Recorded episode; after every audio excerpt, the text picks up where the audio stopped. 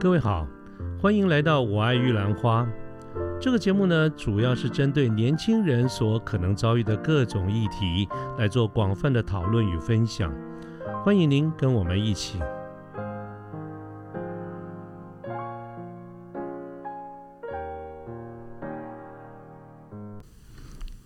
呃，各位好，我是卢天记，现在是民国一百一十年的一月十六号星期六的晚上。那么我们今天呢，继续进入产业分析这个讲座。我们这个讲座呢，在过去谈了好几集，那分别从很多的硬体啦、软体啦、电脑科技等等相关的这个主题，来邀请了很多的贵宾来跟我们做一个分享。我想，呃，我每一次都会提到，其实。大家的反应都非常的好。那么今天晚上呢，我们继续这个讲座。但是我想，我们从一些不同的这个角度来探讨一个不同的领域。好，所以今天晚上呢，我希望能够，呃，从所谓的这个品牌建立、品牌的呃转型，或者是 branding 这个领域，我们一起来看看这个领域里面到底是在说什么。好，所以我觉得这是一个非常有意思。的一个主题。那么今天呢，我一样非常高兴能够请到我们一个多年的好朋友 Charles，他来跟我们做一个分享。那么 Charles 呢，在这个领域里面有非常多年而且非常成功的这个经验。那至于是什么样的一个经验呢？呃，请容我先卖个关子哈，待会儿我请 Charles 自己来跟我们做一个说明。那我首先呢，我想看看就是 Charles 应该已经在线上了哈。那我来看，我看他来了没有哈？哎，Charles 你在线上了吗？呃呃，主持人好，我现在在线上了。啊，太好了，Charles。那这样子哈，刚才我想你听到我的这个开场了哈。那么今天晚上你是我们的非常重要的一个主角，所以我想首先呢，请是不是请 Charles 跟我们线上的听众朋友们能够打个招呼，问个好。另外也请 Charles 呃这个 Charles 简单的先做一个自我介绍，然后我们再来讨论今天的这些话题，好不好？好的，主持人，那各位听众呃晚安，我是 Charles 陈彦佑。那我目前呢，呃，服务于 CyberBiz，它是一个开店网络电商开店的呃一个系统商啊。那所以我现在在负责的是这个 CyberBiz 的行销。那其实也今天也很荣幸呃获得这个主持人的邀请来跟各位来做点分享啊。最主要是因为其实我从毕业开始到现在，一直都是在呃行销呃还有 branding 这个领域上面来去。提供我的这个专业的这些服务和协助啊，那我想，因为在这个这个领域也一些呃也有一些日子了啊，所以说其实也累积了一些相关的一些经验啊。还有一些蛮有趣的案例，所以我想说，今天晚上呢，也利用这个机会啊，抛砖引玉，来跟各位听众来呃分享分享我这一路上走来的一个历程，还有一些相关的经验哦。那也盼各位如果到时候听了觉得哎有兴趣，如果我们想要可以再做多一些互动的话呢，也可以透过主持人这边哦，我们可以来再多做一些交流啊。那我想呃，刚刚主持人有提到，就是说呃。我过往的经验，想先跟大家做个分享啊。其实蛮有趣的，是我从大学的时候，还有我在研究所的时候，我一直其实都是念的东西都是跟行销呃跟 branding 没有关系的。我大学是历史系，然后在研究所的时候去英国念了跟国际关系、国际关系史的这个研究所啊。那所以说，其实，在过往的时候呢，一直都是在这个比较偏这样文学，然后比较偏这种。呃，研究方面的这样子的领域啊，不过我我觉得其实比较大的转捩点应该是在我研究所的时候啊，啊，研究所的时候，我记得我那时候在写最后毕业的论文的时候。都已经快把论文写完的时候，才发现，其实我对这个飞机、大炮这些这种国国国际的这个合纵连横这样子的这种国际关系、国际局势，其实没有太大的兴趣啊。所以那个时候呢，就在想说，那下一步到底应该要往哪边走啊？所以呢，那时候把研究所等于说把论文交了以后呢，我就回来台湾。刚开始的时候呢，是加入了奥美公关啊。那我觉得也很也很庆幸，在奥美的时候呢，有打下了还不错的基础。因为奥美其实一直呃很引以为傲的是它的三百六十度的 branding 的呃品牌管家的这样子的一个呃一个一个。管理品牌的相关的经验哦，所以虽然我一开始是加入的是公关的的部门哦，但是我觉得从公关的部门以后呢，我觉得也有还不错的经验，然后呢，另外也培养了我对品牌整体的认知。那接着呢，我到了成品书店，那负责成品书店的行销啊，后来转公关啊。那后来呢，其实，在零八年的时候呢，我就加入了康师傅。那康师傅那时候就是从台湾到了天津，那时候康师傅的总部还在天津啊，所以在天津那个时候呢，也是负责康师傅的整体的公关。然后后来呢，在康师傅的时候呢，也很幸运的转到了负责他的整个 branding CI 的这个这个部门啊，所以从此开始接触到整体的 branding 品牌的建立等等的哦。那我觉得这有了这些经验以后呢。后来在二零一一年的时候呢，我就加入了一个瑞士的品牌公司，叫做 Process 普罗品牌进化。那在那个时候呢，其实呃 Process 刚进到亚洲，那需要在上海开立分公司，所以呢，呃，我那时候就是等于说是他们找进来的前两个员工之一啊。那在一一年的时候呢，开始建立了上海的分公司。后来一三年的时候来台北开了分公司啊，所以说，其实，在从一一年开始呢，就一直在 branding 的这个行业里头啊，那就是在呃有了累积了一些经验。那后来在一七年的时候呢，就自己创业啊，跟了伙伴们创业，做了自己的品牌公司，叫做 CoFound 啊。那做了一阵子以后呢，在去年的年终的时候，加入了现在的公司 CyberBase 啊。所以一路走来呢，虽然是从这个呃原本的这种 agency 公关行业哦，到了这种书店，算是零售业，康师傅也算是这种快消品啊。然后后来又回到 agency，甚至自己啊开创了 agency 啊。但我想一路走来，无论是在呃甲方或是乙方，其实一直都是在做跟品牌 branding 相关的一些工作啊。所以我觉得这个是一个呃蛮蛮蛮有趣的也经验。那我个人也觉得呃是是。一路来也都很多贵人的帮助哦，像我刚刚前面提到的，在澳美的时候是这个所谓三百六十度品牌管家的这个概念。所谓的三百六十度呢，就是呢在思考为一个客户提供相关的服务的时候呢，不用只局限在自己单一的专业里头哦。比方说我们那个时候是公关哦，但是我们的客户呢，他可能会需要包括像是广告或者是直销行销哦，或者甚至是这个 CI 的相关的这些协助的时候呢，各个单位呢都可以提供他们的专业。进来，然后将这个所有的相关的服务给提供到最好。那我想这个呢，就是一个三百六十度的品牌的概念啊。是是是。那后是那后来在康师傅的时候呢，其实我觉得也很幸运，那时候刚好可能那时候还比较年轻吧，所以那时候的康师傅的董事长就安排我去负责整体的康师傅那时候的企业识别的发展。那当时我觉得刚好也是这个机缘巧合。因为康师傅那时候也准备二代要在接班做转型啊，那所以呢，那个时候对于这个企业的文化，还有说整体的企业的这策略发展是很重视的，所以那个时候呢，我们也特别找了这个当时在亚洲哦，在日本非常知名的一个这个。呃，CI 的一个前辈大师叫做中西元南先生啊，他的 agency 叫做 Pulse，呃，P A O S 啊。那他们其实以往呢，就是包括像是呃日本的像 Bridgestone 或是这个呃 Ines，这个是专门是做这种卫浴的哦，还有做这种轮胎等等这几个很大的品牌，还有。Docomo 等等的这些这种很知名的日本品牌，都是所有的企业识别、企业文化都是经由他操刀的啊。那所以当时呢，也跟着他学习了一段时间。哦，也获得了蛮大的启发，这样子。那所以，因为有了这一些这个内容以后呢，所以那时候才比较稍微有一点信心。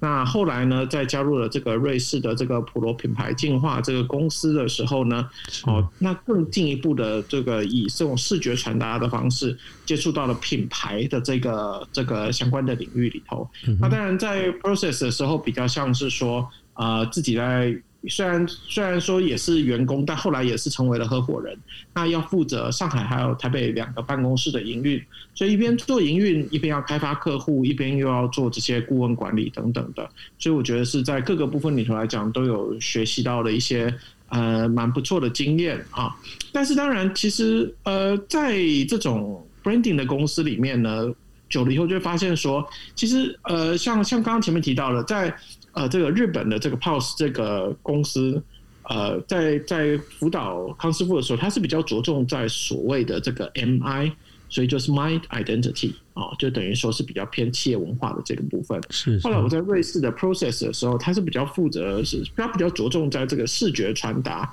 所以的 visual identity 的这个部分。但是我们一直都觉得说，其实除了做 visual 啊，把一个 branding 做的好看以外，那到底对于企业本身，它到底有一些什么样子的帮助？它是不是应该有一些更积极的意义啊？是不是可以在协助创造业绩和销售啊？那也这也是因为这样子的一个经验和想法，所以那个时候呢，在跟合伙人一起开了这个 Co Fund 啊，合方共创啊。那最主要就是说，除了 Branding 以外呢，另外还有协助客户在发展相关的行销以及经销的部分啊。那当然，经销这一块呃主持人这个。呃，卢天记 先生当然是对于这个经销是更熟的，所以当时也是因为透过这个机会，所以才跟主持人给认识了啊。是是，我们我们有有机会结缘，也是在这个时代 啊。是是是是是。他 当然做了一阵子以后呢，我们后来就是呢，在去年加入了 CyberBase，因为我就觉得说，其实当品牌它在做一个。呃，branding 在做发展的过程中，它到底应该怎么样子导入甲方啊？导入这个企业内部里面，那在企业在这发展茁壮的过程中，branding 到底能够怎么样子呃协助，然后怎样子实际的运作啊？这个就是其实我也是感兴趣。那目前我也是在协助 CyberBase，现在在做这个品牌的导入这这个部分。哇，我觉得刚才听到我们 Charles 呢，跟呃我们大家来介绍一下他的这个。呃，进入这个领域里面的过程的一站一站哈，我觉得。这这让让我听起来感觉十分的晕眩啊！就是说，这里面看到了很，刚才教授描述了很多的这个场景啦，跟接触的公司啦，跟我们在前就如我一开始所说，跟我们在前面几集里面所谈到的这些不同的 IT 或者是电电子电脑通讯相关的这个领域里面所谈到的一些用词啦、人物啦、物件啦，都是完全不一样。所以我我已已经可以预期。我们在今晚的这个节目，应该是一个完全不一样的一个世界，所以我相信我们的这个听众朋友跟我一样都是非常的期待。那我想就是说，从刚才 Charles 你介绍了一下经历的这几站的历程中，一定有很多的心得哈。那我想，我们是不是先从一件事开始，请 Charles 跟我们来？来这个启蒙一下，那么然后呢，再做适度的延伸。首先，我想就是说，是不是可以跟我们讲一下，到底什么叫做品牌，好不好？好的，主持人啊。其实呢，品牌我常是跟在无论是在之前在辅导其他的企业，或是说现在是在跟呃有时候在做演讲的时候，跟现场的观众互动的时候，我都会提到说，其实品牌啊，如果说亚洲人或者说台湾人做不好，其实也不用觉得太沮丧，因为其实品牌这个观念呢，本来就是源自西方的哦。那其实最早最早这个 branding 这概念呢，其实呢就是回到这个西方，他们都是做这种呃。为了牲畜哦，再去做这个记号的时候，大家知道会用一块很热的铁，在它的牲畜上面去烙下一个烙印哦，感觉就是哦，这是我家的牛啊，那个是你家的羊等等居然是这样子的起有起源啊，对。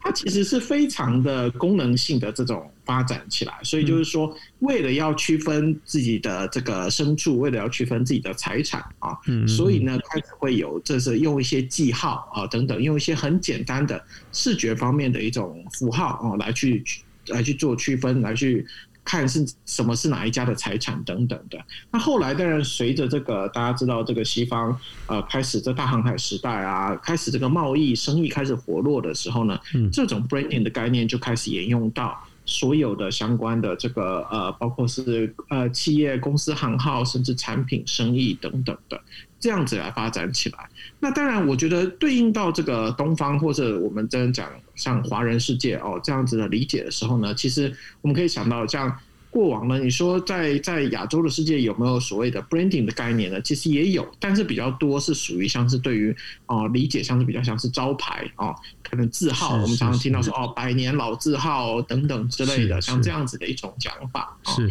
所以说其实对于这个品牌，对于商誉这样子，也有大概这样子的理解。那只是说呃，对于它的应用的场景上面来讲呢，可能。没有像西方那么早就开始做活络啊。那不过我要讲一下，就是说，其实以东方世界来讲的话呢，其实日本算是做的还比较好的。那当然，我想日本它是有它的这个呃文化还有它的历史背景的。因为我们知道，其实在这个从明治时代之前的时候。这个天皇哦，他们就开始有这个利用这种十六叶八重菊哦，来当做是他自己的这样子的一个徽章、一个印记的感觉。那后来当然日本的很多贵族就延续了这样子的方式，所以我们可以知道说，现在从日本可以研究说，像他们这个幕府时代的时候哦，很多就是用不同的家徽等等的。那后来延伸到每个武士也有自己武士自己的徽章啊。不过当然，我想这个是讲日剧的情节哈。很有日剧那种什么 什么幕府时代啦，什么江户时代那种感觉。是是是，不过当然，我想这个如果真的要深入谈，可能又要另外一集了。所以我这边只是简单提一下，就是说，其实 日本他们一直有这样子家徽的概念等等哦，所以其实他们对于他们自己的品牌啊，还有识别的概念，其实也都是在这个亚洲里头算是比较领先的啊。那所以说，这个当然，我想呃，品牌的发展跟每一个。国家每个地区，它的文化、它的历史的发展，它是会有所连接的啊。那讲到品牌是什么话，当然从它最早的，它可能只是当做是一个很功能性的来去做财产的区分。那到了现在的这种商业领域里头来讲呢，其实我常会做个比比喻，就是说品牌其实它就很像是一个容器啊，它可以把所有对于这个企业啊，还有包括产品的形象。全部都收纳到品牌这样子的一个容器里头，所以我们常常听到很多人在讲说啊，品牌红利，品牌要怎么样累积他自己的资本？其实你要开始做这些累积的动作之前呢，你可能会先需要有要有品牌。不然，我常举个例子，就是说你在卖路边摊，你可能到最后人家认的是你的脸啊。那当然，你的脸或你的这个摊子是就是一个 branding，但是这个 branding 随着如果说像我们在台湾也常看到一些老字号的一些呃小吃店啊，或者是一些手路活等等的，当这个创办人退休的时候，哦，大家认得这个老师傅退休了以后，其实。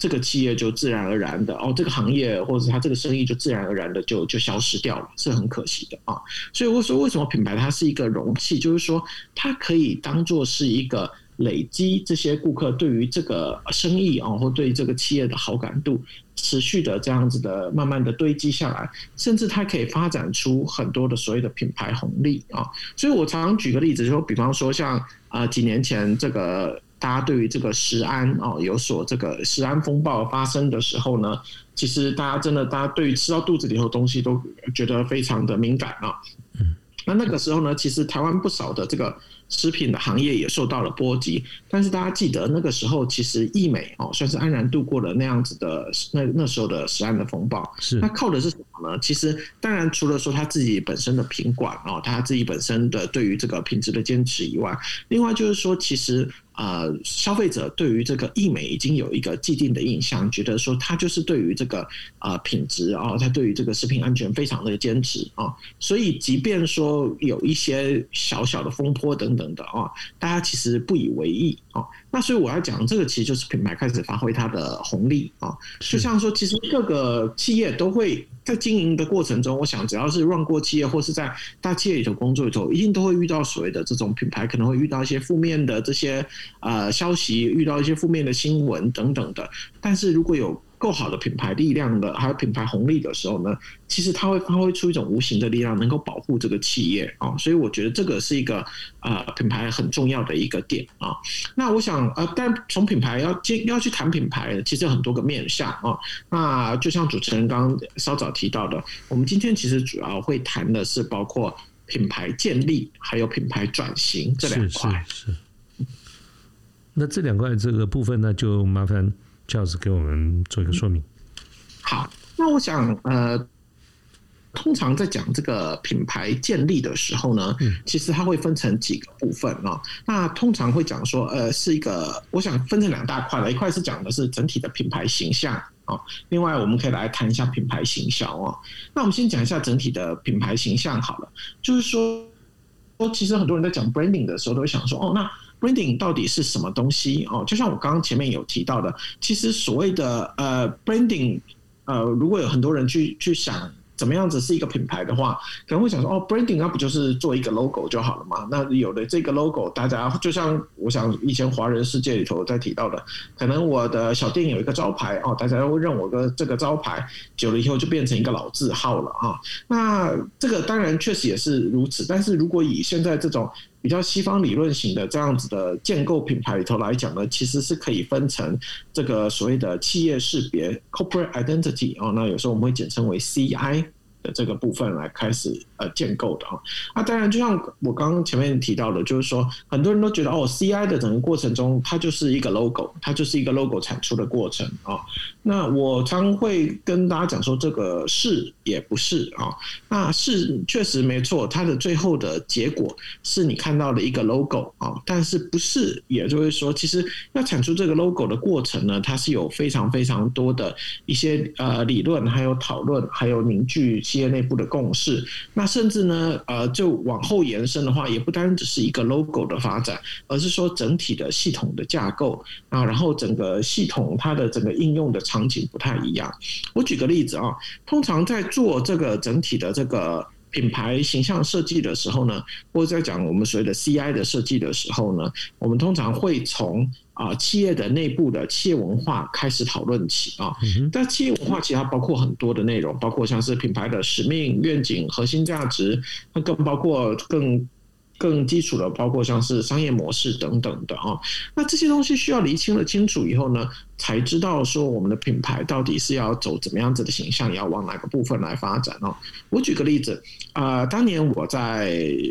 在中国大陆在呃协助辅导的时候呢，当时呢中国有一个这个全中国最高端的地产商。啊，跑来找我们啊！那他们说他们想要建立一个新的企业识别，建立一个新的品牌形象。那我后来去跟他们见了一两次以后，觉得这个老板很有趣啊。这老板是一个这个山西煤老板起家啊。那我在网络上查也查不太到他的这个背景是怎么样，只知道说他以前是做煤矿的啊。然后呢，他为什么是中国最高端的地产商呢？因为他能拿到的地都是那种所谓的这种军方哦，或是政府这边管制的地。不是有，如果你没有特殊关系，你是拿不到那些地的。比方说，在像在圆明园的旁边，哦，或者是在一些这种很特殊的这个地点里头。那当然，我们那时候蛮有兴趣，但也不敢多问了啊。啊，基本上呢，其实就是说，我觉得这个老板他蛮有蛮有趣的，就是说，他其实有的老板的的的这个的。偏好是我有钱了，我就开始买名车哦，买豪宅。他不是，他本身做地产商的。我觉得他是有偏好，是他很喜欢累积很多的 logo。他的整个公司的这个企业的识别 logo，诶，就我那时候去他们公司的时候建立，大概还不到十年，已经换了三四次的 logo，而且每一次都是找一些大的企业来帮他做，都是花大钱去做。好的识别系统，那其实那时候我就觉得还蛮好奇的。那为什么会这样做呢？其实也跟他们的这个董事长聊了几次以后，发现说之前做的所有的企业识别或形象，好像没有符合到他对于这个企业、对于这个行业的愿景啊。那于是呢，那个时候呢，呃，他找上我们来协助的时候呢，那时候提的第一点就是说，我们先把内部。你们到底想要做什么事情？给梳理清楚啊！那呃，在经过跟他们一些这种呃高阶主管，还有当然董事长本身去做了访谈以后呢，那时候我们就提到了一个概念，就是说，好，虽然他们是高端的地产商，他们做的、他们盖的是最好的房子，他们用的是最好的建材，在最好的地段，服务的是金字塔最顶层的人，但是他们到底？所谓的这个，以这个企业的最根本来讲，他们到底在做的是什么事情？其实这一个部分并没有很好的啊，从他们的董事长的心里头到他们整体的这个员工里头，有没有一个很好的一个连接？那时候的这样的沟通其实是比较缺乏的。所以后来呢，我们在经过了几次访谈和讨论以后呢，我们提出了一个想法，就是说，你们打造的并不是豪宅，你们打造的是信任。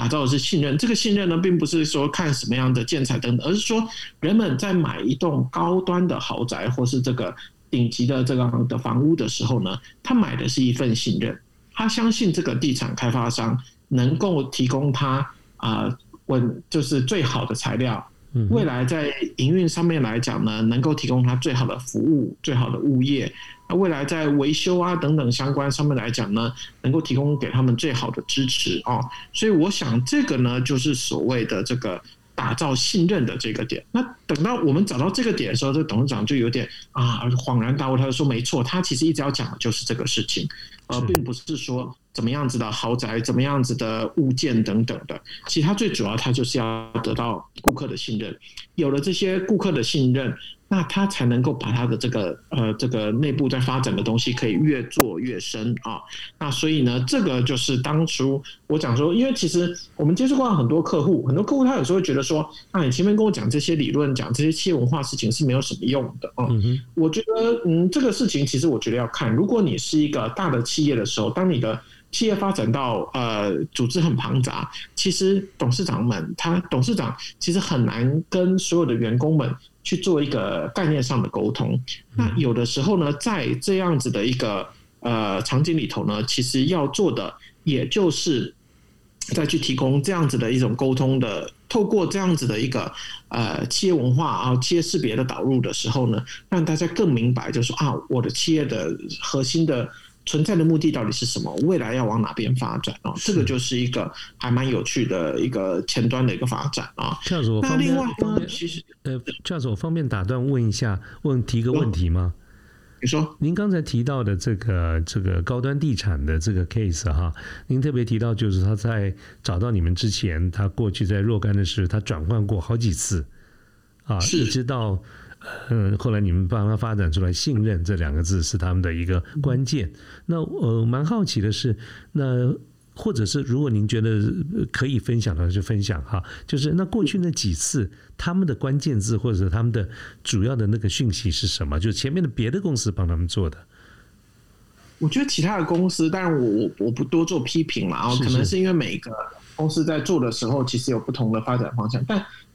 之前我觉得可能也是跟沟通窗口有关系，那时候都在提说哦，他们想要做很高大上的东西啊，他们想要做的是非常高端，所以你可以看到他在用这些相关的纸材啊，或者是在做相关的这些设计的时候。都很强调的呢，就是自己的本身的这个怎么样把他们这种最高端的形象给建立起来那样的感觉，所以我觉得其实反而忽略了，就是说真的去讨论，就是说他们的内部的发展，他们内部到底大家的共识是什么？所以之前其实我们看他们过往的一些呃素材的时候，其实发现说哦，他们都花很多时间，比方说建立自己的 slogan。啊，讨论啊，我 slogan，我这个品牌标语应该怎么走啊？我应该要强调我的广告应该要放在哪里？我的 logo 应该要怎么用？但是反而忽略掉了，就是说整个真的很核心的东西。当然，我们讲信任，后来我们帮他找出这核心是信任的时候，我们在后来的发展的时候，也不会把这信任这两个事情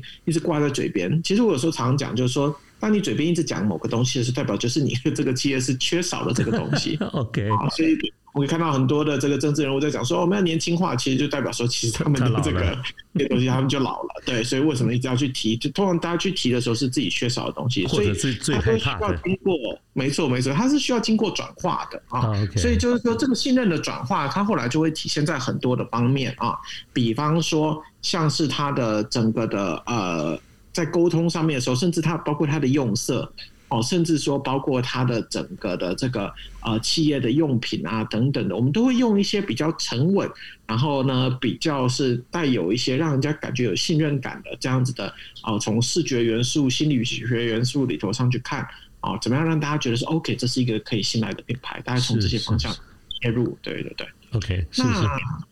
那当然，除了说我们刚刚前面提到这些比较是这种企业文化啊。然后使命愿景这样子的思考以外呢，另外呢，其实我们也会帮客户去做一些，包括像是目标客群啊，包括说去分析他们的竞品，或甚至他们所有的这个